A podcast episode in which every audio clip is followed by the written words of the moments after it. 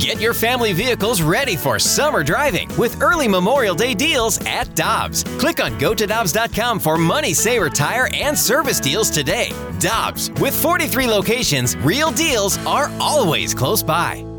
Another day is here, and you're ready for it. What to wear? Check. Breakfast, lunch, and dinner? Check.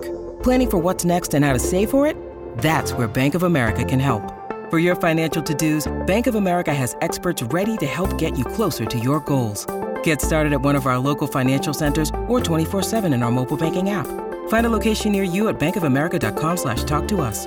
What would you like the power to do? Mobile banking requires downloading the app and is only available for select devices. Message and data rates may apply. Bank of America and a member FDIC. Talking everything St. Louis Blues as we head into the Boardwalk Hardwood Floors Blues booth. Boardwalk Hardwood Floors has great floors for every home with locations in West County, South County, St. Charles County, and our new location in Mid County. And online at boardwalkhardwood.com.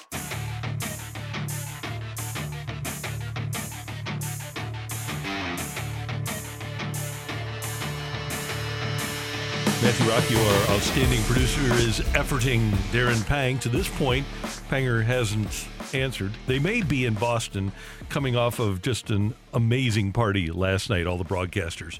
So it's possible that he's sleeping in. What do you think? A delicious meal in the North End? No doubt about it. And then just memories like we're experiencing of the Blues winning the Stanley Cup in Boston three years ago. Yeah. Do you think that they get back to that city and as soon as they start walking around, take a you know a big whiff of the air, they're like, smells like a championship here. Yeah, there's no doubt about it.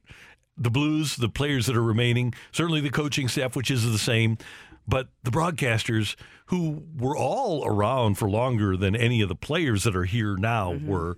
Yeah, they that's glorious, and especially because uh, Kerbs. Glorious. Oh, there we go. Yeah. Th- think about this. Kerbs allowed John Kelly to do the second period of all the games in the finals because J.K. wasn't yeah. on TV anymore. So all of those people had the opportunity to experience professionally and personally the Blues winning a championship. I forgot about that. That was so special that J.K. got to call a portion of the Stanley Cup. So cool. Yeah. And we go now to the Brown and Crouppen Celebrity Line. And joining us, as he does every Tuesday, is blues analyst on Bally Sports Midwest, Darren Pang. Panger, good morning. How you doing? Yeah, Randy Michelle, I'm doing fine. Getting set here in Boston and uh, getting ready to roll here against the uh, against the Bruins. So looking forward to the game tonight. We were wondering if all the broadcasters got together for a uh, celebratory, memorable party because of the fact that the Blues did win the Stanley Cup in Boston three years ago.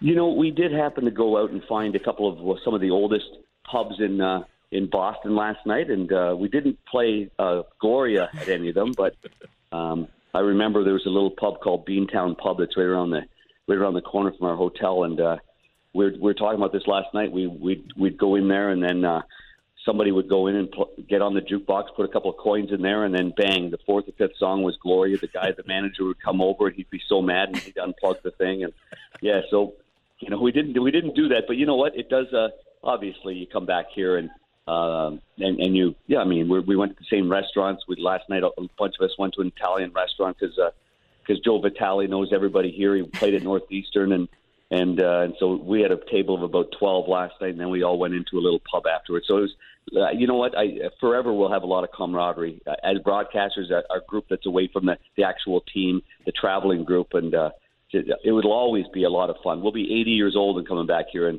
and having a lot of fun because of the championship. Panger, were you on the flight back after Game Seven, the infamous flight? I was.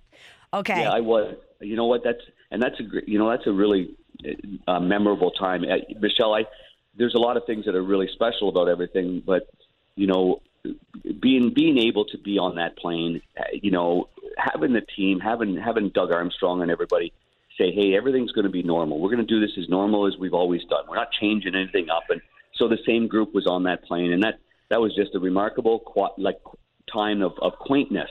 I think that's the right word. I mean, it's just, it's a plane. You can't go anywhere. The Stanley Cup sitting right in the middle every single time you turn around. The Conn Smythe Trophy's right there.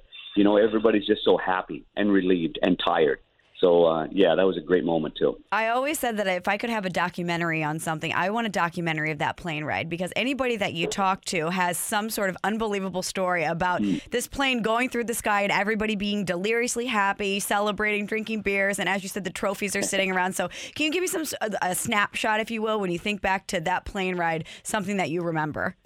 Well, yeah, I, I I remember being prepared for the for the game. I had a I had a uh, like a plastic bag that I knew I could put my suit in, um, follow, following the the locker room celebration. So I mean, we're all doused with uh, with beer and with champagne, and and you know it, it's stinky. So I said I'm going to bring some good, comfortable clothes. So I brought a Stanley Cup final uh, quarter zip, and I brought some Lululemons, and I I changed. I get on that bus. Everybody else is stinking like you read about, it, and I'm I'm feeling really good about myself. And uh, then we get on the on the plane, and, and Joe Vitale's my seatmate. We've we've you know before that, obviously Chaser and I were together before Chaser stepped down, and so Joey and I are sitting there, and I I turn around, and Joey's sound asleep. Like I mean, sound asleep. So we got Oskar Sundqvist and all his buddies coming up, and, and they're posing with the Stanley Cup, and he's and he's out like a light. Like he's uh he's not used to drinking champagne and beer. I think at the same time. So um, anyway, so that was but that was a great moment. But you know, we took pictures with you know the Conn Smythe. We had Larry Robinson, Al MacInnis, and uh, and Ryan O'Reilly. All you know, all three are you know Conn Smythe Trophy winners. We got you know just watching these guys, smiles on their faces, different generations of champions. Um, uh, just I don't know. It's, it's I, I can picture it in my head. Let me just tell you that. I'm probably not doing a great job of, of saying it, but I can I can picture the whole ride in my head, and it was a, it was a great ride. No, it's it's great memories.